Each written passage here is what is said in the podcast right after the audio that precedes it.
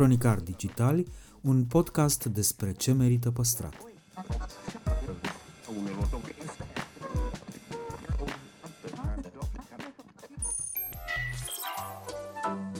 Podcastul Cronicar Digital este proiectul echipei care, de 4 ani, promovează patrimoniul în rândul tinerilor, scuturând de praf și prejudecăți interacțiunea cu istoria și cultura. Între heritage și cool, invitații, vedete, influenceri și experți vorbesc despre propriile preocupări și pasiuni. Ne dezvăluie ce e important pentru ei și ar dori să transmită mai departe, care este relația lor cu patrimoniul românesc și ce înțeleg prin patrimoniu personal, pe cel și fan ca între prieteni. Moderatorii podcastului sunt Cristian Șimonca, a.k.a. blogul Iotravă, și jurnalista de cursă lungă Diana Popescu. Noi episoade în fiecare joi.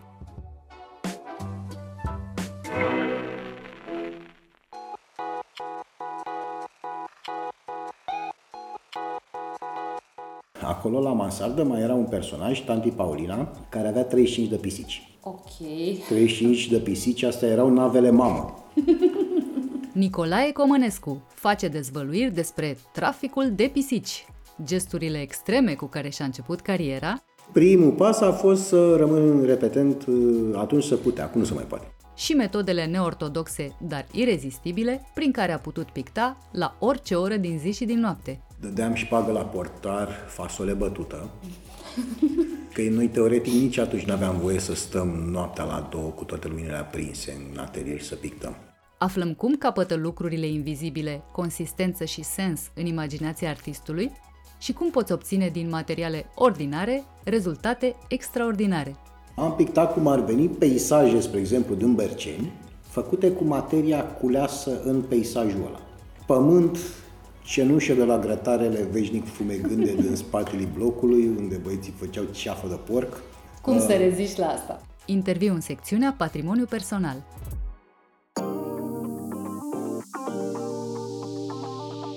De 25 de ani, Holcim România este mai aproape de net zero, de o lume mai verde. Viitorul nu este scris, este construit. Împreună.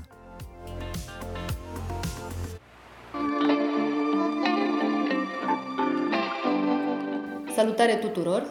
Mă aflu în atelierul lui Nicolae Comănescu și îi mulțumesc pentru că m-a primit și, bineînțeles, pentru că a acceptat invitația cronicarilor. Salutare, bine ați venit! Yay, suntem toți! Da. Mă gândeam că artiștii vizuali nu sunt foarte cunoscuți la noi de publicul larg și voiam să te întreb ce ai vrea să afle lumea despre tine și mai ales ce-ți pare rău că a aflat deja. Da, părul rău nu-mi pare rău nimic. Trebuie să mă gândesc ce ar trebui să afle lumea despre mine. Ar trebui să afle că trebuie să vadă lucrările și să vadă ce lucrări le plac. Trebuie să mai mult să vezi decât să auzi despre un pictor. E adevărat, dacă despre, eu știu, poezie contemporană să știm totuși destul de mult, iar despre pictori destul de puțin, sau artiști vizuali, e și din cauză că prețul revistelor alb-negru e mai mic decât al celor color. Chiar dacă, acum o parte dintre noi ne luăm informații 80% mai mult după internet. Contează o carte, un catalog, o revistă. Chiar și eu, cred că am în casă mai multe cărți și reviste literare.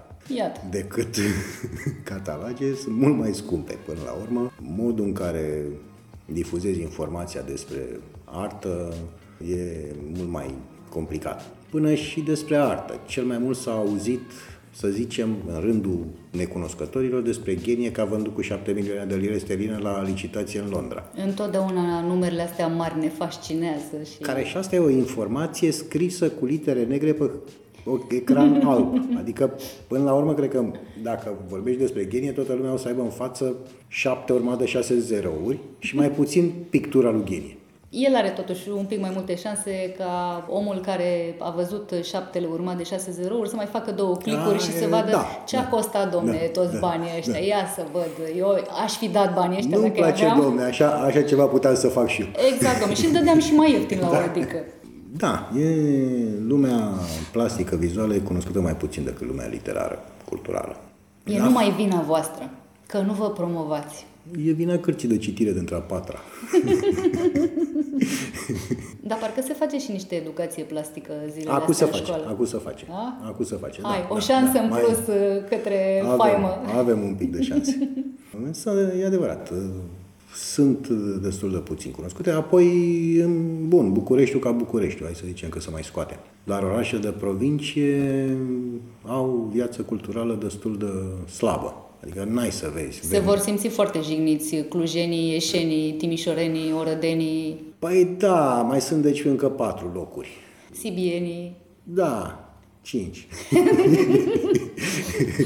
Te rog să fii îngăduitor. Să zicem Pitești. Pitești. Aici... Zici și mie ultima expoziție de Perjovski într-un muzeu din Pitești. Aș putea să-i dau un telefon să-l întreb? Poți să sun un prieten? Da. Zi ultima expoziție de artă contemporană internațională din Roșiori de Vede. Dar la Craiova ori fi fost? La Craiova au mai fost, mai ales la muzeul din Craiova se mai întâmplă lucruri, de când e galeria Electroputere al lui Bojenoiu, iară se mai întâmplă lucruri. Sunt foarte curios cât de popular e el în Craiova, că în continuare cred că mai popular e în București și în Cluj. Se străduiește, măcar face ceva în acest sens. Da. Dar n-avem și noi un Arl, de exemplu. Na, ce să facem? Există la Topalu, în județul Constanța, un dita mai muzeu fabulos de artă românească. Care spre rușinea mea, până și eu am aflat acum 6 ani. Vezi? Cât se poate de provincie. E fabulos, dar e o greșeală și... Dar sunt bune greșelile astea. Într-o localitate cu 2000 de oameni, ai un dita mai muzeu, o colecție uriașă. Deci, se poate. Nu știu dacă e o viață artistică vibrantă acolo, dar măcar un muzeu există și oamenii au această surpriză, se duc acolo și își dau seama că, ia uite, domnule, asta e colecția unui doctor. Da. Colecție de familie. A ținut să o lase acolo. Vorbim însă de bani băgați în cultură la nivel de țară. Dar eu venisem aici cu gânduri pașnice, să știi, și optimism în suflet. Vrei să abordăm acum finanțările de la stat? Nu știu dacă e bine ca oamenii care ne ascultă să știe că bem fiecare câte un pahar de vin roșu, pentru că, iată, a venit toamna, dar cred că ne-ar trebui mult mai mult vin ca să nu plecăm triști de aici vorbind despre finanțările de la stat și promovarea. Nu, trecem peste rapid. Nu aici vreau să ajung. Pe măsură ce o să se întâmple lucruri, pe măsură ce primările și muzeele din orașele, din provincie o să invite artiști, probabil că o să fii mai cunoscuți. Da, mă bazez pe asta. Și vreau să spun că, spre exemplu, uite, în Pitești, deși nu sunt expoziții de artă contemporană, prietenii mei din liceu care sunt acolo, sunt mult mai la curent cu poezia contemporană. Aha. Datorită revistelor și a cărților și a lucrurilor care ajung mai ușor la ele. Eu propun să se organizeze mai des evenimente care să includă atât poezie contemporană cât și artă vizuală, că poate oamenii obișnuiți cu poezia vor da și cu ochii de artă. Zic și trebuie eu așa. Trebuie câte un comartin în fiecare oraș. Doamne ajută la toată lumea! Aș vrea să ne întoarcem un pic în timp. Zic un pic așa. Da. În anii tăi de facultate, în cei 7 ani de facultate. Da, în 7-8, nu mai țin minte cât au fost. Am intrat în 2001, am terminat în 2008. 7 ani, să zicem. Înțeleg că ți-ai oferit acest răgaz prelung ca să nu pierzi atelierul. Păi m-am prins. Basically. Înainte de facultate m-am pregătit cu un grafician foarte bun, Nicolae Stoian. Și el intrase pe vremea lui Ceaușescu la arte, când era un lucru obișnuit să dai la facultate vreo 8 ani. Și m-am apuc eu să mă pregătesc, el mă pregătea foarte bine, făceam pași foarte buni, dar eram stresat. Și l-am întrebat de ce tot sunt stresat. Și am zis, ce se întâmplă dacă nu intru? Tu o să intri sigur. Tu trebuie să stai liniștit, că în ăștia 8 ani cât o să te pregătești, o să intri. Gândește-te că o să intri în 8 ani, în cel mai rău caz, și că nu asta e problema. E și asta un punct de vedere. Bun, am fost de acord cu asta și m-am liniștit. dai anul ăsta dacă intri bine, dacă nu intri, dai anul viitor, tot rău e spre bine, o să ai timp să te pregătești perfect. Dacă intri în primii 4-5 ani, este o performanță. Și mă tot bătă la cap. Dacă vrei să știi care e adevărata problemă, e când o să termini facultatea. Dacă vrei să te stresezi de ceva, stresează-te pentru aia. Că de intrat intri oricum. Apucă-te și gândește-te ce o să faci când termini facultatea, pentru că o să fie nasol pentru tine, mai ales că termini o facultate de artă. Noi, pe vremea lui Ceaușescu, îmi zice, noi aveam repartiții. Că ne convenea, că nu ne convenea, era ceva. Voi nu o să aveți nici repartiții, nici nimic, o să ieșiți pe ușile facultății, în stradă și o să vă uitați în stânga și în dreapta și nu o să aveți nimic. Omul era foarte hotărât să te distrugă nervos. Da. Deci urma să intru în 8 ani, tragedia era că o să termin facultatea și o să fie și mai rău. Și mai rău. Și că, de fapt, cel mai bun moment era ăla în care mă aflam. Tot urmea să fie mult mai rău. Nu părea că profiți de el în vreun fel. În fine, am intrat anul ăla la facultate și... Din prima, deci. Picasem odată, dar venisem din armată, nu eram pregătit, eram amator așa. Ca și din prima. Și da, când am dat prima dată, am luat 0 la culoare, după care am luat maxim după anul ăsta. Te-ai răzbunat ulterior, mi-ați dat 0 la culoare, o să vă dau culoare de... Nu o să mai aveți ce face cu ea. Când s-a apropiat sfârșitul facultății, am început să-mi răsune frazele lui în cap și nu numai asta, vedeam și singur că urma să terminăm facultatea, să nu avem atelier, să nu avem curent pe priză, să nu avem culori, pânze, condiții, loc de expunere. Și în general să nu aveți. Nimic. Și primul pas a fost să rămân repetent, atunci se putea, acum nu se mai poate. V-a luat și șansa asta, le-a luat amărâților ăstora de acum și această unică șansă. Vai de mine, reușisem să-mi am în medical anii, îmi dădeam toate examenele dintr-un an, în anul prim și în anul secund îmi echivalam tot și mai aveam un singur examen. Așa că stăteam toată ziua în atelier și pictam. Se cheamă strategia asta. Și mă uitam la colegii mei din anul mai mic, din anul în care eram, și îi vedeam cu, așa, cu înțelepciune și un pic de plăcere cum se stresează la examene și cum stau și mai mi-aprind o țigară, atunci fumam în ateliere. Și mă uitam așa, sufeream alături de ei, mă uitam după ei cum pleacă tremurând la examene și trăgeam de țigare și pictam mai departe. Îi priveai cum sunt cu un pas mai aproape de dezastru. Da. Am înțeles. Între timp s-au prins secretarele. Secretarele sunt zei din facultate. Din orice facultate. Și mi-au promis că o să vorbească cu toți profesorii și o să iau 10 pe linie, chiar dacă nu vin la examene, ca să ies naibii din facultate, să nu le dau și altora idei. Că nu te mai suportă. Și că nu mă mai suportă să mă vadă la infinit acolo. Și găsisem și metoda și falia în sistem să mă folosesc de el la infinit. Tu, practic, ai fi putut să ieși la pensie din facultate. Da. Între timp s-a schimbat organizarea facultății și treci obligatoriu în anul viitor, doar fără nu știu ce examene luate și nu mai poți să iei diploma. Așa că s-a terminat și asta. Care e cea mai vie amintire, cea mai vie senzație din anii aia? Momentul când rămâneam singur în atelier și pictam până la fel, stăteam... Dădeam șpagă la portar, fasole bătută. Și că noi, teoretic, nici atunci nu aveam voie să stăm noaptea la 2 cu toate luminile aprinse în atelier și să pictăm. Și țin minte mirosul de terebentină, de ulei de in și senzația aia de libertate și cumva fericire că stăteam singur, în singurul atelier luminat, la 2 noaptea, singur în facultate.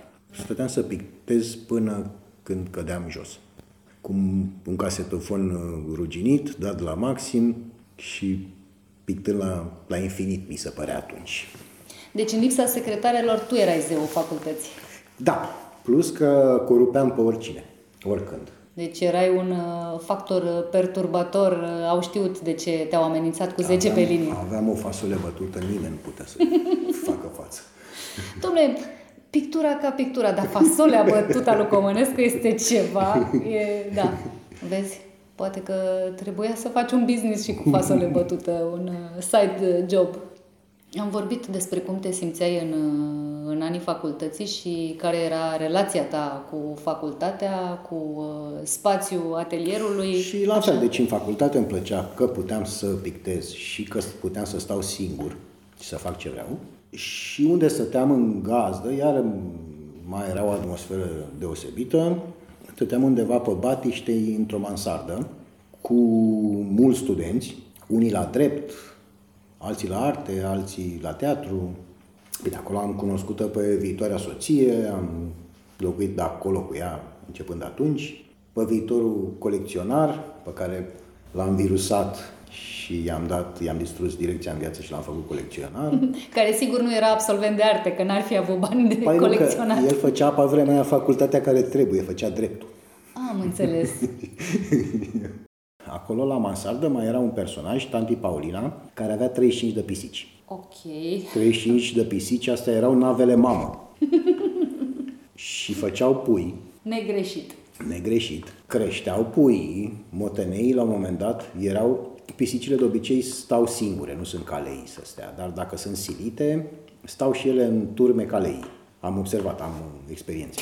Și am observat că motanii, când se fac motani, când cresc motanei și se fac motani, sunt bătuți și dați afară. Aha. Din trib. Și sunt numai femeile, tot timpul, și nu sunt ținuți, adică nu sunt ca la lei, nu sunt lăsați un leu. Sunt bătuți tot timpul, dați afară și stau numai în avele mamă. La un moment dat începusem să dăm pisici, să ducem până cămine de fete. Era un trafic în toată regula. Da. Eram dealer de pisici. Tanti Paulina, cred că a fost prima, mai stătea în spatele meu în timp, evident, lucram în mansardă, primul atelier. Și mai venea pe la mine să vadă dacă nu s-a băgat Mufa pe sub pat. Mufa era cea mai mare și mai bătrână pisică. Și a arătat după cum e numele. Era smotocită și blănoasă și tâmpită, așa, tăcea din gură. Și se băga peste tot. Pășea încet pe la spatele tău, se băga în tăcere sub pat, aștepta să termin ce ai de făcut, să pleci din mansardă, să încui mansarda și să pleci la facultate sau undeva. Și puteai să pleci și 2 zile și rămâneam încuiată 2 zile. La un sfert de oră după ce plecai, se proțăpea în mijlocul camerei și începea să-mi ia o nedisperată, să vină Tanti Paulina și să zgâlție de ușă. Să o salveze. Da. Și de fiecare dată când ne întorceam seara de la facultate la mansardă, o găseam pe Tanti Paulina disperată, țipând că de ce n-am venit mai devreme, că trebuie să descuie, nu știu ce mansarda, nu știu cărui dintre noi, și să o eliberăm pe Mufa. Așa că Tanti Paulina, cât timp stăteam în camere, vara stăteam cu ușile deschise, intra regulat la fiecare și se uita pe sub paturi. Și să vadă unde e Mufa. Trebuia să ai grijă ce ți sub pat. În rest putea să fie orice, oriunde. Când umbla ea după Mufa, se mai așeza pe marginea patului și stătea și să se uite cum lucrezi. Și clătina așa din bazma și îmi spunea că eu sunt talentat și că o să ajung pictor mare. Tanti Paulina mi-a zis prima. Domne, știa ce știa. Da. Cine o poate contrazice? Da. Plus că era tovarășa noastră de prostii. Făceam tot felul de prostii. Când ai 35 de pisici, numai elementele principale, e clar că te dedai la lucruri. Scara în spirală, aia îngustă, din blocurile interbelice, scara servitorilor, cum a venit, mergea la mansardă la noi. După ferestrele scării servitorilor, făceai o jumătate de metru până la ferestrele bucătăriilor apartamentelor din bloc. Iar Mufa putea să sară foarte ușor în toate bucătăriile. Super! De multe ori venea cu câte o găină congelată în și nu putea să... Deci o mai lăsa jos, că îi înghețau dinții, iar o cărașă ducea la super navele mamă, care erau fetele ei, care aveau pui toate. Deci nu pentru voi amărâți de studenți. Nu, însă noi o salvam să nu-i cadă dinții aia și luam găina aia congelată din gură și o găteam și o mâncam. Am înțeles. Ajungea ceva și la ea în cele din urmă? Păi evident, oricum, în fiecare seară o ajutam pe Tanti Paulina să care plasele cu sticle de lapte, cu pipote de pui, cu tot felul pe care le pregătea pentru pisici. An de zile am trăit și din asta. Când cumpăra 20 de sticle de lapte, eu cumpăra la infinit și stătea tot timpul la cozi, la alimentări. În cartierașul ăla mic de acolo era cunoscută și foarte mulți oameni îi plăteau ei ce cumpăra. Mai juca și un pic de teatru. Dom'le, evident. Ce e necesar? mai spunea că, vai, cât costă? 16 lei? Păi n-am decât 5 lei. Când s-a făcut așa scump? La care vânzătoarea îi răspundea urât, cineva din spate, lasă-o, domne, în pace, cât costă, domne? Ia, hai că du-te mamaia acasă și... Și Tanti Paulina se ducea la subsol, lăsa plasele și se punea dânul la coadă. Când veneam seara de la facultate, îi căram plasele sus. Pisicile mâncau numai lapte perfect. Dacă o idee s-a creat, nu se mai atingeau de el. Studenții nu aveau... Am avut sute de litri de lapte bătut. Ar trebui să-l mâncăm pe tot. Evident. Uite așa v-ați făcut mari, mămică. Asta e ce mai mi-aduc aminte cu mare plăcere și mare tensiune din facultate. Pe Tanti Paulina și toți studenții strânși în jurul ei, făcând tot felul de, nu știu, de jocuri de cuvinte, de povestiri, din când în când, spre exemplu, mai veneam eu, stăteam la mine în mansardă și ascultam, încă mai era Europa Liberă și la un moment dat avea o muzică foarte dramatică, teatrală, nu mai țin minte la ce emisiune. Și o auzeam pășind încet pe hol. Dădeam ușa de perete, ieșeam zbuciumat de mansardă și spuneam: Tanti Paulina, ai auzit muzica asta? Da, păi știi ce înseamnă? Ce înseamnă? Vin rușii? Până și atunci era asta. Rău. Suntem în atelierul tău din Buricul Târgului. Și voiam să te întreb care e relația ta cu orașul. Pentru că știu că, în general, scriitorii, să zicem, sunt inspirați de străzi, de clădiri, de oamenii orașului, iar pe tine a reușit să te inspire până și praful din București. Până și praful. Asta în special praful. Ăsta e numărul 1 în București. Da, e adevărat, suntem cumva, nu știu, la paritate, praful și zgomotul, nu-mi dau seama, dar cum zgomotul nu poți să-l pui pe pânză. E adevărat, a mai scăzut, de fapt, față de un 2007-2008, mi se pare mie, că poluarea și praful parcă au mai scăzut. Ai avut serii întregi de lucrări cu praf și cu tot felul de alte resturi, cu cărămizi fărâmate și cu... orice. Și voiam să te întreb ce ai vrut să dai înapoi din oraș în lucrările tale, ce ai vrut să conservi acolo, ce ai încercat să recuperezi prin seriile alea? Am pictat, cum ar veni, peisaje, spre exemplu, din Berceni, făcute cu materia culeasă în peisajul ăla. Pământ, cenușă de la grătarele veșnic fumegânde din spatele blocului, unde băieții făceau ceafă de porc. Cum să reziști la asta? Le-am cerut cenușă. În general, lumea le cerea ceafă de porc, tu le cereai cenușa. Da.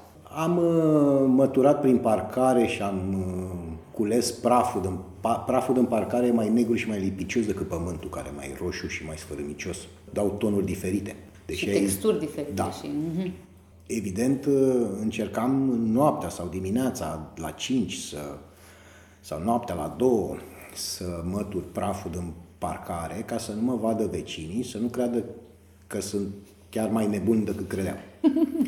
Și m-a prins odată doamna Cocolici și m-a întrebat, așa o chema. Perfect. Și m-a întrebat ce fac cu praful și i-am zis că îl strâng, îl împachetez și îl vând în Germania. A fost impresionată? N-am mai vorbit, n-am mai zis nimic, n-am mai râs niciodată, n-am mai făcut glume cu mine, n-am mai făcut nimic. Au trecut ani și picturile alea făcute cu praful ăla au ajuns să fie expuse la o galerie în Germania. Deci nu ai mințit! Până la urmă, ce să vezi? Ai reușit să... A fost o chestie premonitorie. Da, eu atunci n-am știut că... Da, oamenii din Germania îmbuteliază aer de Berlin, vând tot felul de cheluri. Păi săracii, mă, dacă n-au praf, că e farmacie acolo. Mă rog, era. Se descurcă și ei cum pot. Vezi? Ar fi făcut bani frumoși cu praf. Da, dar n-au. Și ai încercat întotdeauna să lucrezi peisaje dintr-o anumită zonă cu materia primă a locului. Da. Am mai avut o serie cu Moara lui Assan, am sărit gărdul pe acolo, am strâns cărămizi, am găsit niște delușoare de rugină, de tot felul de ciudățenii, de zguri și prafuri de-astea industriale de diverse tonuri. Tot maroneuri și negruri, însă de tonuri diferite. Dar nu te-ai mai chinuit să amesteci, să obții, să pui pigment, să le-ai avut de gata. Mi-am făcut o mașinărie, un sistem, vreo 20 de râșnițe de cafea. Râșnițele pe care le cumpăr acum, că și acum am mai făcut. Astea noi și bune din mall-uri. Mă țin cam 2 luni și se strică. Și am început treaba asta cu niște, cu 3-4 râșnițe, una românească făcută până 70, una franțuzească și două rusești, făcute până 70-80. Astea s-au stricat în vreo 10 ani. Am dat bucățele de cărămidă în râșniță, ani de zile. Acum cred că ar trebui ca producătorii de râșnițe, precum cei de, nu știu, cuptoare cu microunde care au disclaimer, nu băgați capul acolo, nu dați drumul, aia să spună, nu încercați să râșniți cărămizi. Vă rugăm frumos că s-ar putea în 2 luni să aveți o surpriză. Dar, na, eu cred că ar trebui să te bazezi, nu știu, tot pe prietenii tăi din Berceni, care poate făceau grătarele artizanal, poate face cineva și niște râșnițe în astea zdrave. Da, am nevoie de ceva făcut special. E ziua lui Nicolae, ce să-i luăm? O râșniță din aia zdravă. O râșniță bună, da. Să dea bucăți de pământ și de ciment. E ceva, nu știu, de neînțeles un pic, pentru că pe de o parte, ești un observator al prezentului ăstuia inevitabil, da, și pe de altă parte folosești lucruri dintr-un București al trecutului. Uite, vorbeai acum de Moara lui Assan și recuperezi niște lucruri și le aduci... Mă interesa faptul că Moara lui Assan e de fapt un monument istoric, o ruină postindustrială. Ea de fapt e prima moară cu aburi, cu motoare cu aburi din Europa Centrală și de Est. Râșnițe ori fi avut acolo? Cu siguranță că dacă vorbeam cu frații Assan, nu făceau ei ceva. La ce ruine am văzut, mi-au creat impresia de oameni care rezolvă situații. Mai sunt niște ruine de care te-ai ocupat. Patrimoniul industrial de la Reșița. Da, a fost, e enorm de vorbit despre Reșița, e o mică minune acolo. L-am cunoscut pe consilierul cultural de acum, din primăria Reșița. Pe Dorinel Votnogu. Pe Dorinel, uite că toată lumea știe de el. Am avut chiar în podcast un interviu, am avut un episod dedicat Reșiței de curând. Deci nu mai stau să mai explic ce s-a întâmplat acolo. Și cât de apucați sunt câțiva oameni din oraș. Da. De aveți și voi ocazia să vă faceți... Da, pe scurt, când am intrat acolo în Reșița, mi-am dat seama că totul e pe sfârșite și că s-a terminat și sfârșitul acolo, că s-a ajuns la un punct de zero absolut și de restartare. Probabil nou primar Ioan Popa s-a gândit la cele de făcut, cam scrie pe Reșița aia că n-ai altă șansă decât turismul, printre altele, probabil există și capitolul turism cultural. Există și, din câte înțeleg, o să fie preponderent. Deci, iată, vezi, provincia, orașele mici în care se întâmplă expoziții. Da. Numai că aici vorbim de orașul. Orașul. La începutul discuției noastre spuneai că dincolo de București, uite, nu se întâmplă lucruri. Urma să zic de Reșița. Cel mai nedrept ai fost cu Reșița. Urma să zic de Reșița, da. Da, acum încearcă să speli tu păcatele. E bine că totuși cineva își bate capul să recupereze lucruri la care alții se uită de sus sau nici măcar nu se mai uită. Ele sunt cumva mărturii, sunt, nu știu, conțin ADN-ul timpului, dacu. Au materia, ADN-ul orașului, au materia dacu. Până și praful ăla care conține o anumită cantitate de nu știu ce poluare.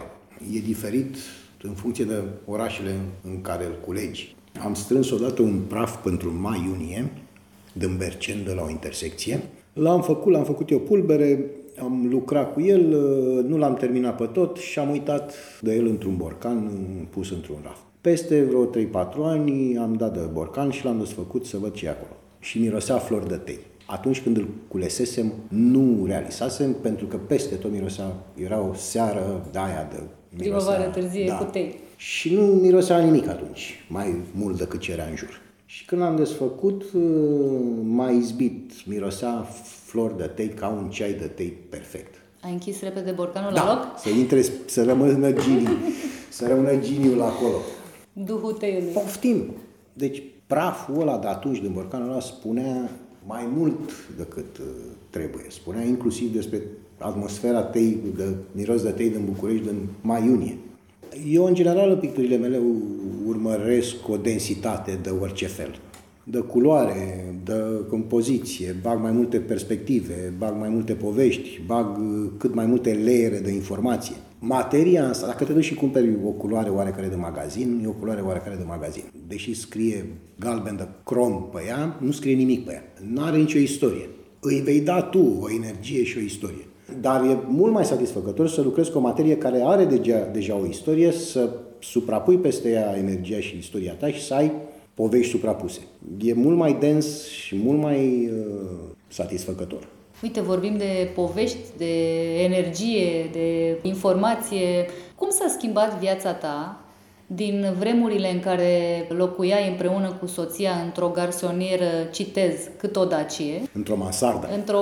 Și mai bine, într-o mansardă cât o dacie și până în zilele noastre când lucrările tale există în muzee, se vând cu niște sume, cu niște zerouri în coadă. Bine, nu cele 6 zerouri de care pomeneam la început. Cum s-a schimbat viața ta de atunci și până acum? La ce nivel? Mă mai dor genunchii.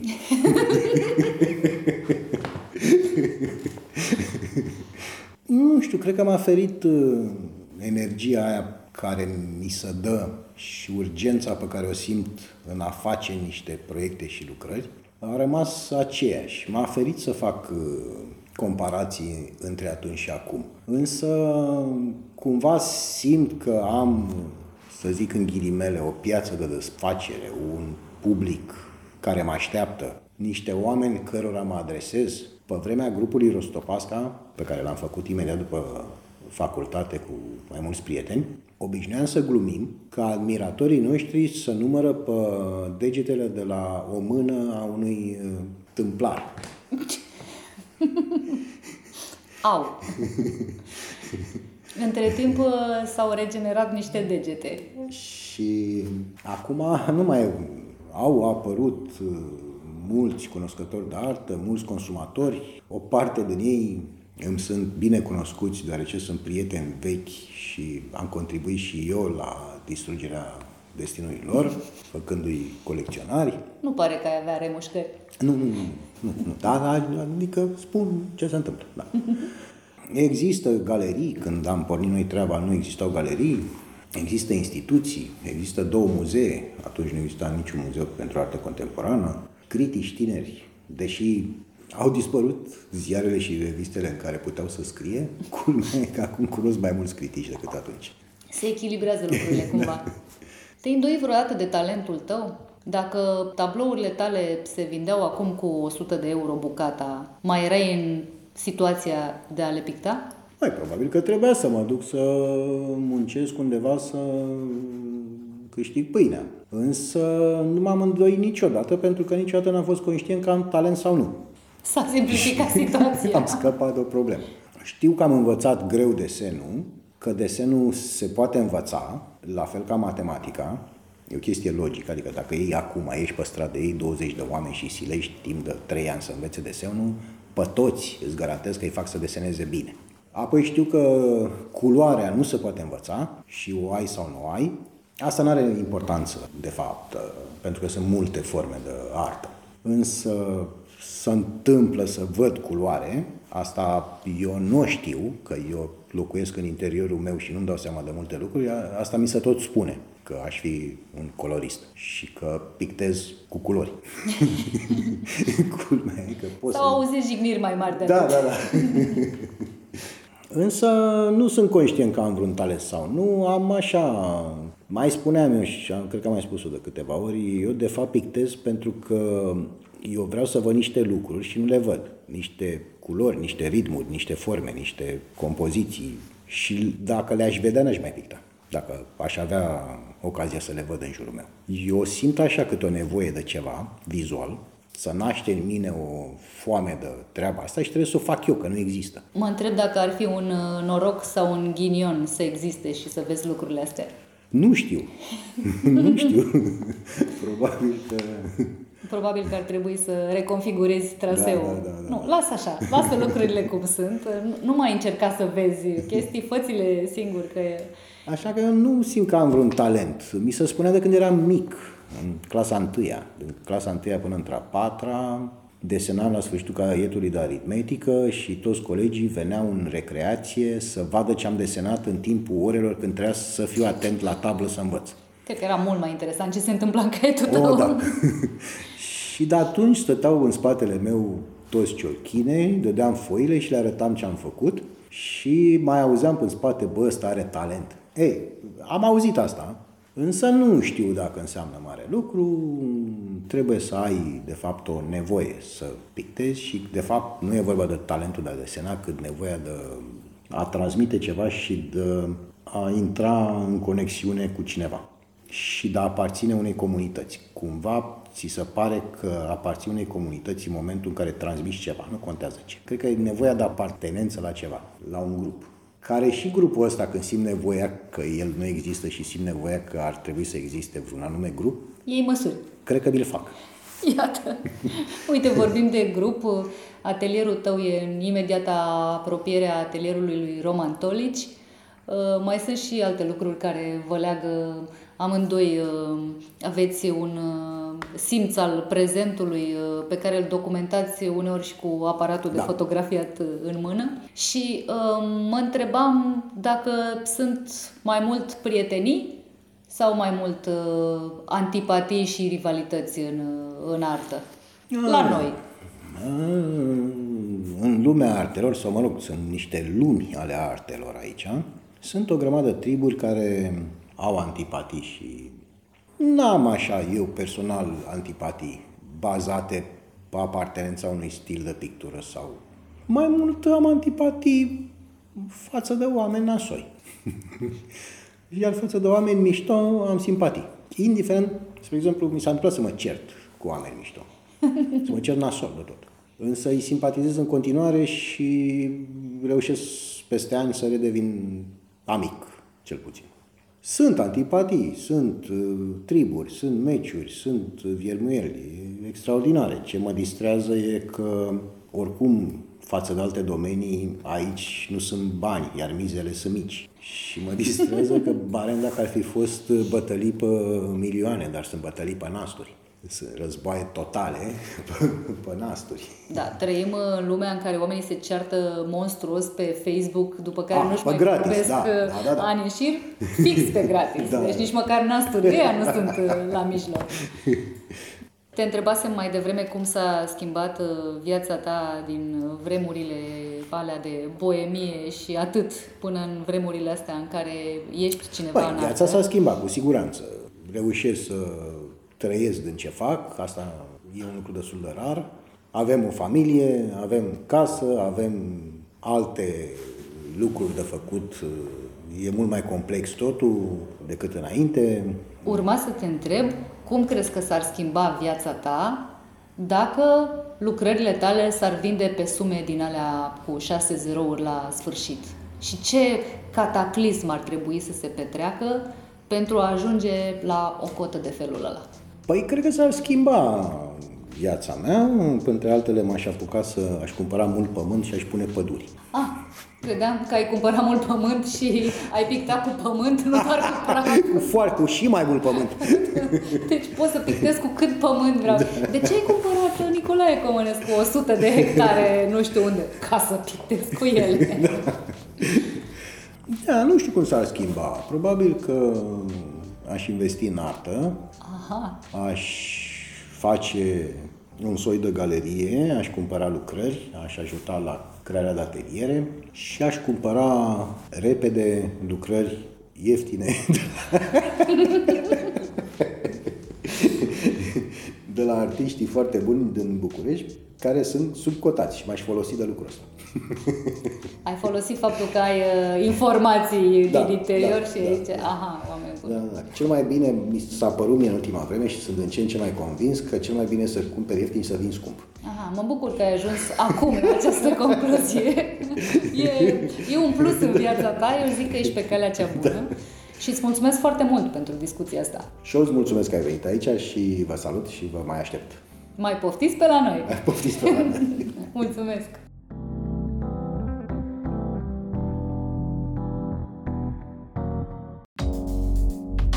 Rubrica Patrimoniu Cultural este susținută de Raiffeisen Bank România, care crede în importanța transformării digitale și creșterea accesului la cultură prin tehnologie.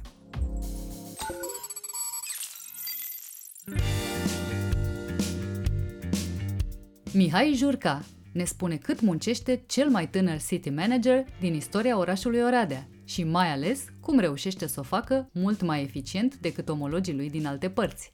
Învățăm care sunt tatourile orașului în afară de arhitectură. Componenta asta multiculturală a orașului este o chestiune fabuloasă și faptul că am reușit să o transmitem într-o manieră directă sau indirectă, pur și simplu o simți, e fabulos. Și cum se poate face nu doar literatură, ci și administrație de anticipație? Eu fac asta de foarte multe ori. Când spun că mă uit în viitor sau că anticipez, de fapt ce fac? Mă uit ce se întâmplă în Ungaria, mă uit ce se întâmplă în Austria, Germania, Franța, Marea Britanie, SUA. Cumva asta înseamnă că te uiți în viitor. Interviu în secțiunea Cultura la purtător. Mă bucur foarte tare să stau de vorbă cu tine, pentru că după o vizită pe care am făcut-o eu la Oradea, sunt o fel de trâmbiță de asta de povestesc tuturor oamenilor cum e Oradea. În primul rând, salut Cristi și mulțumesc de invitație, mulțumesc de încrederea prin invitația pe care mi-ai făcut-o. Da, țin minte bine, cred că era 2018, momentul la care tu ai venit în Oradea și atât timp cât o faci crezând, nu ne poate decât bucura faptul că ne mai pomenești din când în când. Suntem binecuvântați să avem un oraș frumos. E adevărat, asta am moștenit asta, dar trebuie să-l și punem în valoare. Asta cu binecuvântatul e o discuție de asta cu întreaga țară, doar că nu te ajută neapărat doar să fii binecuvântat. Oradea față de alte orașe din România e într-un alt loc. Mie, de exemplu, personal îmi place foarte tare Timișoara ca și arhitectură, dar nu se întâmplă la Timișoara ce se întâmplă la Oradea. Ce faceți voi la Oradea acolo? Ce aveți, o baghetă magică sau? E adevărat, sunt multe orașe din România, ai spus Timișoara, mai sunt și altele care au un bagaj pe care trebuie să-l pună în valoare. Nu avem o baghetă magică, răspunsul cel mai rapid și sincer este muncă. Multă muncă.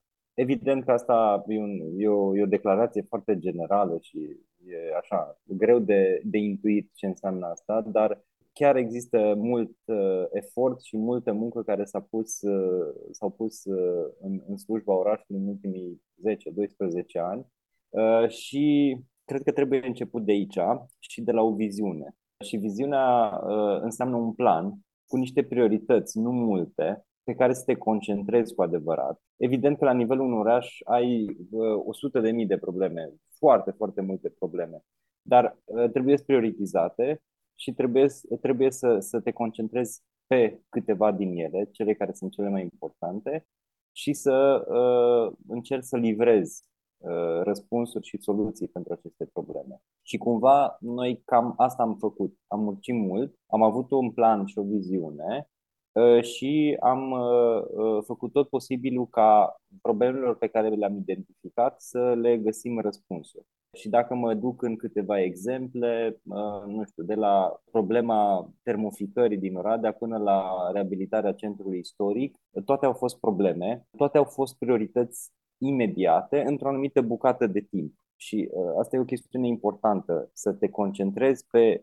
niște priorități este de fapt cheia succesului și cred că într-un răspuns un pic mai lung, cam asta este soluția pe care noi am găsit-o. Am avut parte de un leadership bun care a înțeles ingredientele astea, care a stabilit o viziune, care a stabilit un plan și o ordine de priorități, care la un moment dat pot fi contestate, dar ele dacă sunt ancorate în niște realități clare, nu poți să faci turism, de exemplu, sau nu poți să începi să te promovezi dacă ție îți cad clădirile în cap sau tencuielile de pe clădiri în cap. Nu poți să faci turism dacă cel mai important obiectiv turistic din orașul tău, cum e la noi Cetatea Oradea, este în paragină. Nu poți să spui că te bucuri de apa geotermală pe care o ai în subsol sau în subpământ, cum o avem noi, dacă nu ai niște investiții care să pună în valoare apa termală pentru oameni, să o ofere oamenilor, într-o formă sustenabilă, într-o formă educată, dar oricum trebuie făcut asta. Și cumva astea au fost soluțiile pe care le-am aplicat noi. Nu am avut o baghetă magică. Și nu există baghete magice. Nu trebuie să gândim în cheia asta. trebuie să ne focusăm și să stabilim niște priorități și indiferent cât e de greu și indiferent câte probleme apar între timp, dacă ele nu sunt critice, nu trebuie să le acorzi mai multă atenție. Îți focusezi 80% din atenție pe cele 20% din probleme care îți aduc 80% din rezultate. E un exemplu poate un pic mai complicat sau l-am gândit eu sau exprimat eu mai complicat, dar este foarte importantă munca, concentrarea și strategia, planul, viziunea. De asta am și pus întrebarea cu bagheta magică, că știam că nu există și că știam că răspunsul e la orice e muncă. Și muncă și muncă și iar muncă și nu există shortcut-uri în absolut nimic când vrei să faci ceva. Am luat de multe ori piramida lui Maslow și dacă o iei și o pui pe nevoile unui oraș, e foarte, nu trebuie să faci foarte multe consultări publice, nu trebuie să faci adunări masive ca să-ți dai seama de fapt care sunt nevoile orașului, care sunt nevoile oamenilor din oraș. Și la fel poți să faci asta și în termenii organizației, instituției pe care o reprezinți sau în care ești. Vezi care sunt nevoile ei și încerci să le rezolvi pe cele de bază, încerci să rezolvi lucrurile care sunt de primă necesitate. Și am dat un exemplu, cel legat de termoficare, da? Drumurile, accesibilitatea sunt nevoi de bază ale unui oraș. Nu poți să te dezvolți fără așa ceva. Evident, după aia treci într-o etapă în care zici, dom'le, avem și niște nevoi care nu țin neapărat de nevoile primare, ci sunt chestiuni de psihologie, dacă le pot spune așa. Ai nevoie de un sentiment de împlinire și în momentul în care reușești să transferi asta comunității orădenilor în cazul ăsta, și rezultatele și munca pe care ne-am depus au reușit să transfere un sentiment de împlinire și de mândrie. Pentru mulți dintre orădeni ai dezlănțuit și ai desfăcut o forță nemăsurabilă. Oamenii aia devin niște actori și niște contributori foarte importanți la tot ceea ce faci tu. Cât timp reușești să construiești lucrurile în felul ăsta și să te uiți la nevoile instituției, organizației, companiei, orașului, în funcție de domeniu și le identifici bine, lucrurile n-au cum să nu se întâmple cât timp le acorzi focusul necesar și pui munca mai mult decât scrie fișa postului. Niciodată n-am, eu personal, chiar dacă lucrez în administrație publică din 2008 încoace, eu niciodată n-am lucrat pe cele 8 ore. Am fost primul care s-a oferit să facă ceva în plus și să-și depășească norma și evident de la un anumit moment, și asta nu se întâmplă doar în administrație publică, se întâmplă cred că oriunde, de la un anumit moment, de la anumită poziție, nu mai există un program de muncă. Există niște probleme și există niște lucruri pe care trebuie să le rezolvi, indiferent când se întâmplă ele. Te bucură faptul că vezi Oradea, uite, pe locul 6 la un moment dat într-un top destinațiilor din Europa? Absolut. Eu în primul rând sunt orădean, sunt cetățean al orașului și sunt mândru de lucrurile astea. Faptul că și reușesc să contribui sau să generez parte din ele e cu atât mai important. Suntem acolo pe locul 6 și pentru cei care ne-au votat acolo, cu siguranță suntem de locul 6. În alte topuri suntem mai jos, în alte topuri nu apărem. Topurile astea depind foarte mult de perspectiva, de informațiile la care sunt expuși cei care fac topurile. Nu e o regulă.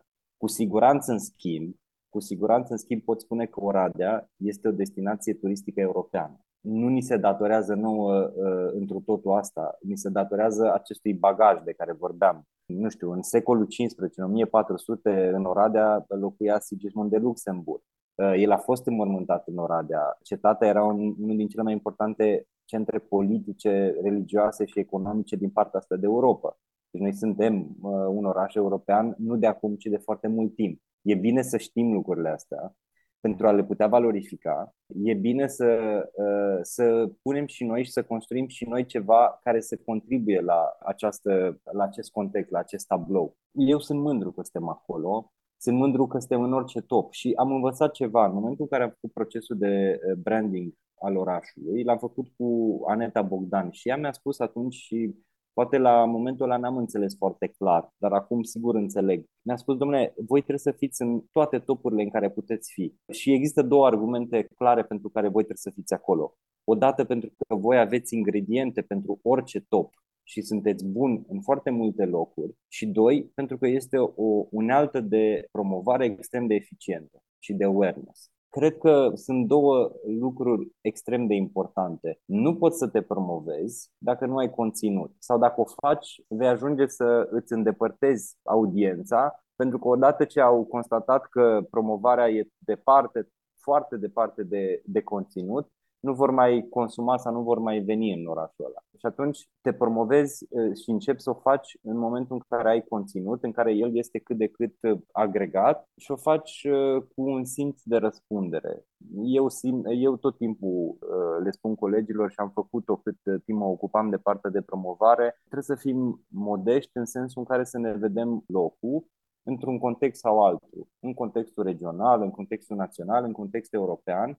Și dacă reușești să-ți vezi locul mai multe sau din mai multe perspective, nu vei crede nici că ești cel mai deștept, nici cel mai frumos și nu suntem nici cei mai frumoși, nici cei mai deștepți, dar cred eu că am reușit să ne punem în valoare sau să prezentăm în primul rând lucrurile care ne fac sau lucrurile care sunt cele mai puternice la nivelul contextului local.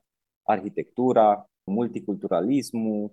Componenta asta multiculturală a orașului este o chestiune fabuloasă și faptul că am reușit să o transmitem într-o manieră directă sau indirectă, pur și simplu o simți, e fabulos. Faptul că o facem nu înseamnă că nu ne vedem dimensiunea și locul în contextul național, în contextul regional, trebuie să o facem cu un simț al răspunderii și al măsurii. Ce poate face un city manager pentru a dezvolta din punct de vedere cultural un oraș? Oradea, la fel ca și alte orașe din România, mai mult sau mai puțin, are o cultură deosebită. E, exact cum spui tu, aveți un fond acolo puternic. Pornim de la prezumția că un city manager are acest mandat. Fac o mică paranteză. Rolul unui city manager, nu știu exact cât de cunoscut este dat de mandatul pe care îl dă primarul. Ce înseamnă asta? Pe anumite domenii, primarul îi transmite puterea, autoritatea de primar city managerului. Deci el este, să zicem, un mic primar în domeniile pe care primarul le-a acordat. Și pornind de la prezumția că city managerului s-a acordat mandatul de a dezvolta cultural orașul, primul lucru pe care eu l-am făcut sau pe care îl fac și încă îl fac este să îmi dau seama care sunt ingredientele noastre, care sunt aturile și punctele noastre tari și să le cunosc foarte, foarte bine. Am studiat foarte mult istoria orașului pentru a înțelege de unde venim, pentru a înțelege lucrurile pe care am putea să le valorificăm de aici înainte, pentru a ne înțelege mixul ăsta local și un prim lucru, trebuie să ne vedem ingredientele și să le cunoaștem foarte bine.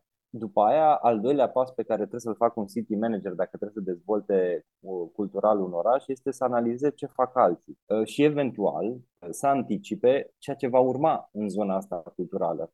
Dar obligatoriu trebuie să te uiți ce fac alții.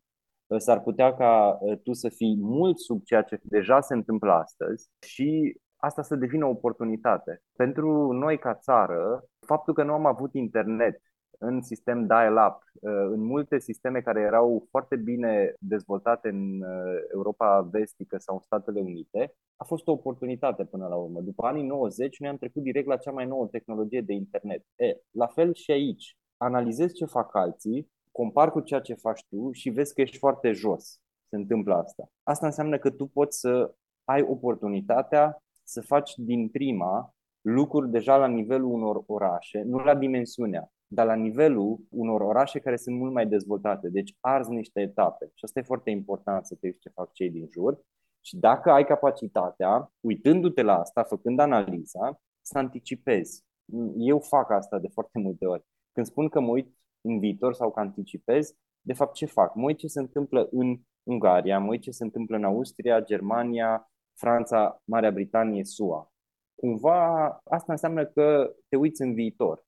Lucrurile de obicei, dacă ne uităm în diferite domenii, nu doar cultural, noi călătorim în felul ăsta prin diferite procese. Ele încep într-un loc, de obicei în zona asta vestică, și ajung și la noi, cu o întârziere mai mică sau mai mare. Și atunci, dacă reușești să anticipezi unele tendințe și să te poziționezi din perspectivă culturală într-o poziție care, în momentul în care ea ajunge la apogeu la tine în context, în țară, în oraș, tu ești deja pregătit pentru ea, e fabulos. Pe urmă trebuie să construiești echipe puternice. Asta nu înseamnă că cei care deja sunt în primărie nu sunt buni. De foarte multe ori aud chestiunea asta, dom'le, trebuie să aducem oameni din privat.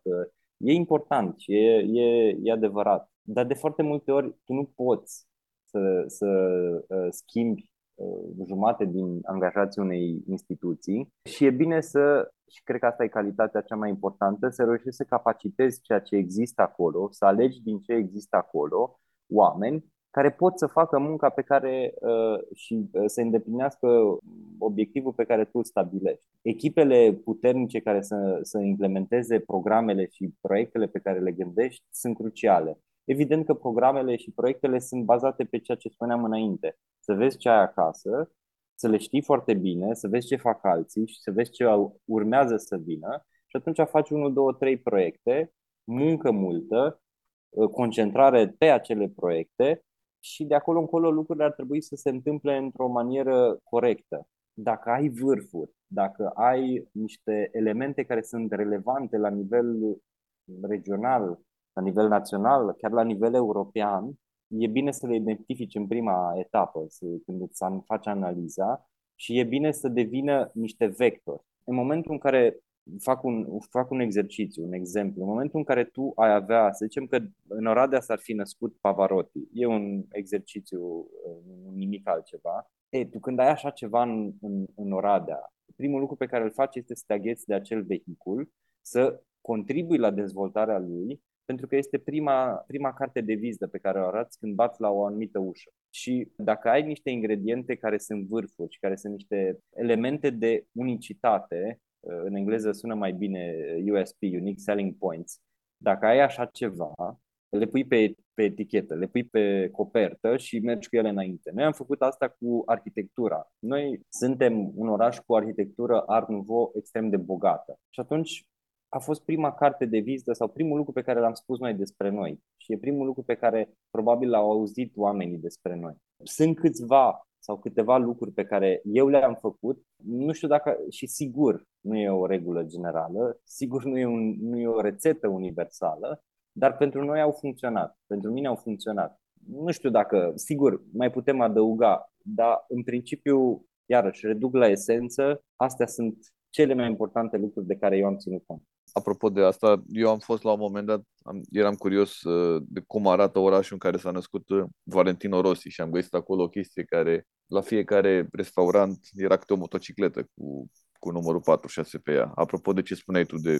Uite, nu știam exemplul lui Rossi, știu alte exemple, dar e clar că noi nu inventăm roata. N-am inventat-o nici la Oradea, nici altundeva, sau dacă o faci e fabulos, e remarcabil. Dar nu se întâmplă atât de des. Și atunci, văzând ce se întâmplă și ce fac alții, e simplu. Cu o demnitate și cu un respect recunoaștem că am împrumutat niște idei, dar încercăm să promovăm lucrurile care ne fac pe noi unici, dacă putem spune asta.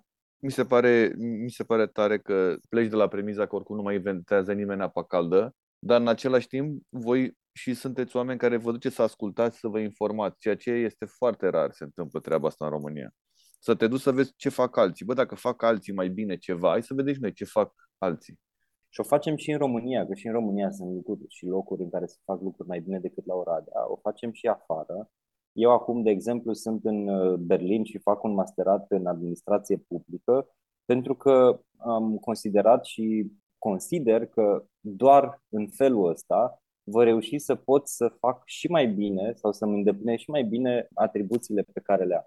Vorbeam mai devreme și am văzut și eu foarte multe clădiri Art Nouveau în Oradea. Care e politica municipalității față de clădirile astea istorice? Pentru că îți dau exemplu orașului în care locuiesc, din păcate nu că locuiesc aici, îmi place extraordinar de tare Bucureștiul, dar clădirile de patrimoniu sunt văzute ca niște chestii care, nu știu, sunt acolo, dar nici n-ai vrea, nu știu, e ceva, cumva noi mergem să vizităm alte locuri în toată lumea asta pentru asta, noi aici în România nu îi dăm de cap și nu știm ce să facem cu ele. Cum e la Oradea? Că am văzut clădiri care arată foarte bine. La Oradea, o să spun așa un lucru foarte generic. Oamenii sunt cei care au reabilitat clădirile din centru istoric. Evident, asta înseamnă că în spate există un plan și există, a fost o gândire. Noi am aplicat măsuri din două categorii. De susținere, de încurajare, și asta înseamnă că dacă vrei să-ți reabilitezi clădirea, și clădirea e monument istoric, îți facem noi proiectul, nu plătești pentru autorizații, taxele de autorizare, și ești scutit 5 ani de zile de impozit. Nu plătești impozitul pe clădire, care în centrul Oradului e scump, cel puțin în Oradea. Dar nu e suficient asta. Am făcut asta prima dată, am ieșit cu niște măsuri de acest fel și s-au reabilitat una sau două clădiri, foarte puțin. Și după aia am venit cu niște măsuri de coerciție. Oamenii trebuie să vadă beneficiu sau să înțeleagă beneficiu prin prisma lipsei unor lucruri. Și în momentul în care am introdus o suprataxare cu 500% a clădirilor monument istoric din centru care nu au intrat în programul de reabilitare, au început să vină la autorizat foarte, foarte multe clădiri. Și noi avem un program, se numește programul multianual de reabilitare a fațadelor. Avem o anvelopă de bani de aproximativ 2 milioane de euro pe care în fiecare an, pentru că la nivel de măsuri de susținere, pentru clădirile monument istoric dăm și o finanțare de 20% nerambursabilă, dar oamenii care nu au bani pot să împrumute banii de la primărie și banii pe care îi adunăm din supraimpozitarea asta se rostogolesc în felul ăsta. Primăria face lucrarea și după aia tu plătești în rate primăriei contribuția ta pentru lucrare. Ea se calculează în funcție de suprafața pe care o ai în acea clădire. Dacă ai un apartament mic, contribuția e mai mică. Dacă ai un apartament sau mai multe apartamente, contribuția evident e mare. Dar cam asta a fost soluția pe care noi am găsit-o și pe care am implementat-o și care are și o bază legală, adică ea se poate face oriunde. Sigur, și aici vreau să fiu foarte onest, când vorbim de... și nu-mi place să vorbesc despre alții, pentru că fiecare loc are particularitățile și ingredientele lui. Dar pot spune că s-ar putea ca în unele locuri să nu ai majorități stabile. Și când zic de majorități stabile, mă gândesc la nivelul consiliilor. Eu pot, de exemplu, să vin să propun un astfel de program în orașul X, în România, dar dacă consiliul local nu-l votează, eu pot să-l tot prezint și să-l susțin până se termină mandatul. Deci dacă nu există niște majorități care să înțeleagă, și majoritățile nu înseamnă că e un singur partid, înseamnă că sunt oameni care înțeleg că e o nevoie reală, că e o soluție bună, sau e soluția cea mai bună în contextul dat și ești de acord că trebuie să se întâmple. Dacă nu se întâmplă asta, nu ai cum. Dacă nu ai echipe, și ziceam mai înainte de echipe, dacă nu ai echipe care să facă, să se ocupe strict de problema asta, nu are cum să funcționeze. E ca și cu orice altceva. Și dacă nu muncești, nu se va întâmpla. Oamenii, mulți dintre locatarii din Oradea, noi mergeam și făceam ședințe cu oamenii și le spuneam: dom'le, uite, sunteți în centru, ar trebui să facem reabilitare. Deci suntem proactivi.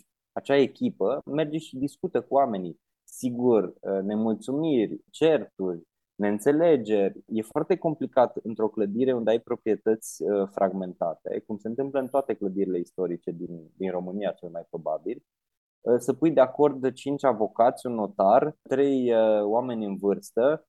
Nu e simplu. Fiecare are un interes, fiecare vede altfel lucrurile. Unii au disponibilitate financiară, alții nu. Sunt mulți care au disponibilitate financiară, dar sunt cei mai zgârciți, dacă pot spune așa. Nu s-a întâmplat odată, s-a întâmplat de mai multe ori ca oameni cu disponibilitate financiară mare să zică: bun, eu plătesc reabilitarea clădirii, dar aș vrea să mă scutiți de casa pe care o am pe deal. Nu merge așa. Nu pot să spun că nu pot să identific care ar fi motivul pentru care în București nu se întâmplă. Dar sunt câteva lucruri care, dacă nu există, e foarte greu să faci asta. Nu știu dacă regula pe care avem noi ar fi bună în București. Nu-mi dau seama, dar asta trebuie făcut acolo, analiză. Cu siguranță, strategia pe care ați avut-o acolo, cu fostul primar care probabil că a gândit-o pe termen lung, a dat roadele astea, pentru că, într-adevăr, nu se poate. E un model care nu poate fi dat copy-paste în alte locuri, că nu are cum. Pentru noi funcționează și da, e un proiect care a mers și merge pe termen lung și care devine din ce în ce mai mare. De ce? Oamenii au înțeles, locatarii au înțeles beneficiu și l-au văzut imediat. O clădire reabilitată crește valoarea proprietății de acolo cu cel puțin 20-30%. Instant, după ce s-au dat schelele jos, deja e mai scump apartament în acea clădire. Calitatea vieții a celor care locuiesc acolo crește. Nu e tot una să locuiești într-o clădire care îi cade fațada și într-o clădire în care arată așa cum ar trebui să arate. El acum, programul, nu mai depinde atât de mult de primărie. Am avut nevoie de acele măsuri, acele două categorii de măsuri la început pentru a-l demara, pentru a rostogoli bulgărele. Acum el se face din ce în ce mai mare pentru că oamenii văd beneficiu, au înțeles și o fac benevol. Vin ei și spun, dom'le, vreau să reabilitez asta, ajutați-mă cu autorizație sau cu proiect. E simplu. Dezvoltarea nu face primăria, o începe în cel mai bun caz și o duc mai departe oamenii și companiile. Care e cea mai importantă lecție pe care ai primit-o ca city manager și pe care vrea să o transmiți mai departe? Eu am primit lecții ca și profesionist, ca și om și cred că sunt valabile și pentru city manager, deci nu le-aș identifica doar din poziția de city manager. Principala este că fără muncă sau munca este soluția la toate, cel puțin în cazul meu așa a fost. Să mă concentrez, cum spuneam, pe 20% din probleme care mi-aduc 80% din rezultate. E un lucru la care încă lucrez și la următorul punct e un lucru pe care încă nu l-am stăpânit cum trebuie. Să citesc o carte non-ficțională pe săptămână, să citești minim o carte pe săptămână. E un obiectiv pe care mi l-am pus, pe care l-am primit la rândul meu, deci nu l-am inventat eu. Întâmplarea face că acum, în ceea ce studiez aici, am găsit în mai multe cărți exact recomandarea asta. Eu am primit-o de la domnul Bolojan, de la fostul primar, și nu numai eu, și alți colegi. Dacă faci asta, acumularea, exercițiul de acumulare ajută deja și în momentul în care ai reușit să treci prin procesul ăsta și să poți citi o carte pe săptămână, vei exploda în primul rând ca și persoană, ca profesionist și după aia, dacă ne referim aici la city manager, sigur, și ca și city manager. Și ultimul punct este să iau decizii. Pornind de la principiu că o decizie luată este mai bună decât o decizie pe care n-ai luat. Sigur, nu toate deciziile vor fi decizii bune și s-a întâmplat și se întâmplă, dar am văzut-o pe propria piele, luarea deciziilor și să iei decizii, să nu lași lucrurile să treneze, e un criteriu important și care aduce beneficii extrem, extrem de mari. Începi să iei decizii, făcând asta înveți să iei decizii mai bune și când mecanismul și aparatul de sub tine vede lucrurile astea, lucrează mult mai eficient. Primăria e mai eficientă în momentul, o primărie este mai eficientă în momentul în care se iau decizii. S-ar putea ca unele să nu fie bune, repet, dar faptul că se iau decizii și se închid niște subiecte e crucial. Aparatul începe să lucreze, dar nu sunt, cum să spun, n-aș vrea să dau eu sfaturi nimănui. Sunt lucruri pe care le-am învățat, poate sunt lucruri banale, poate sunt lucruri pe care alții le știu. Pentru mine au fost definitori și le spun încheiat. Pentru mine experiența Oradea, când am fost atunci, 2018, că ți-ai adus tu aminte mai bine, era ceva SF, auzeam de la oameni că se vorbea, de la voi, de fapt, că se vorbea despre parcări subterane care produc niște bani și după aia la rândul lor se mai fac altele la anul și la anul și clădiri și șantier și teatrul la care era superb, unde tatăl meu a debutat ca actor, că tatăl meu e născut în Oradea, că se lucra la el acolo și că superbitatea aia de clădire, pentru mine a fost SF. De-abia aștept să mă întorc la Oradea să văd orașul ăla, pentru că este... Și îl dau exemplu tuturor oamenilor că ce se întâmplă la Oradea nu se întâmplă pe nicăieri prin țară. Vreau să-ți mulțumesc pentru tot ce faci și pentru podcastul ăsta și iar, și asta e o chestie SF, să te duci să studiezi la Berlin un an de zile. Nu cred că se întâmplă, nu cred că am auzit la nicio primărie de undeva să trimită pe cineva să studieze la undeva afară. Nu știu, e SF la Oradea. Nu știu dacă e. N-aș vrea să încheiem în nota asta, pentru că nu e doar despre asta. Sigur ai auzit de astfel de proiecte în companii. E un lucru normal. Nu, în companie am auzit. N-am auzit la o primărie ceva, n-am auzit pe nimeni să facă asta. Nu trebuie să, adică eu știu ce spui tu, că e o chestie normală și când ajunge să ne șocheze normalitatea, dar aș vrea să o punctez normalitatea asta și să, nu știu, să creditez faptul că sunt niște oameni care fac niște lucruri. Voi. Apreciem lucrurile bune pe care le spuneți despre noi și le spui. Ne-am bucurat să revii la Oradea și m-aș bucura, eu nu o să fiu până anul viitor acolo, dar nu asta contează. Dar m-aș bucura dacă ajungi în Oradea să evaluezi cu un ochi critic și ceea ce poate noi am spus că se va întâmpla, nu s-a întâmplat sau s-a întâmplat și nu e foarte bine.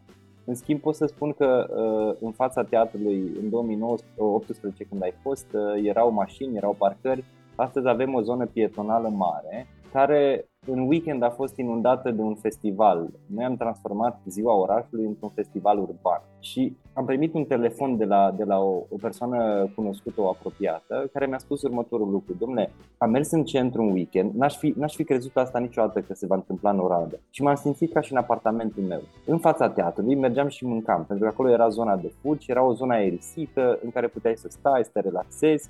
Și mergeam în living, adică în Piața Unirii, unde mă uitam la spectacol, la concerte, am avut acte, spectacole stradale. Când cineva spune asta, genul ăsta de feedback e ceea ce pe mine și pe colegii mei îi motivează cel mai mult.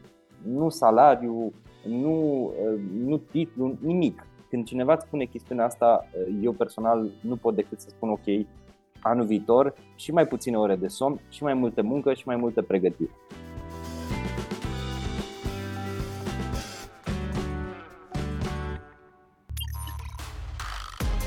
Podcastul Cronicar Digital este susținut de Raiffeisen Bank, Electrolux România și Holcim.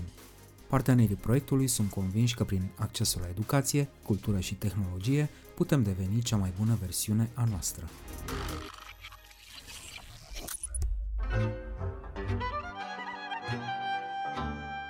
Cronicar Digital, un podcast despre ce merită păstrat.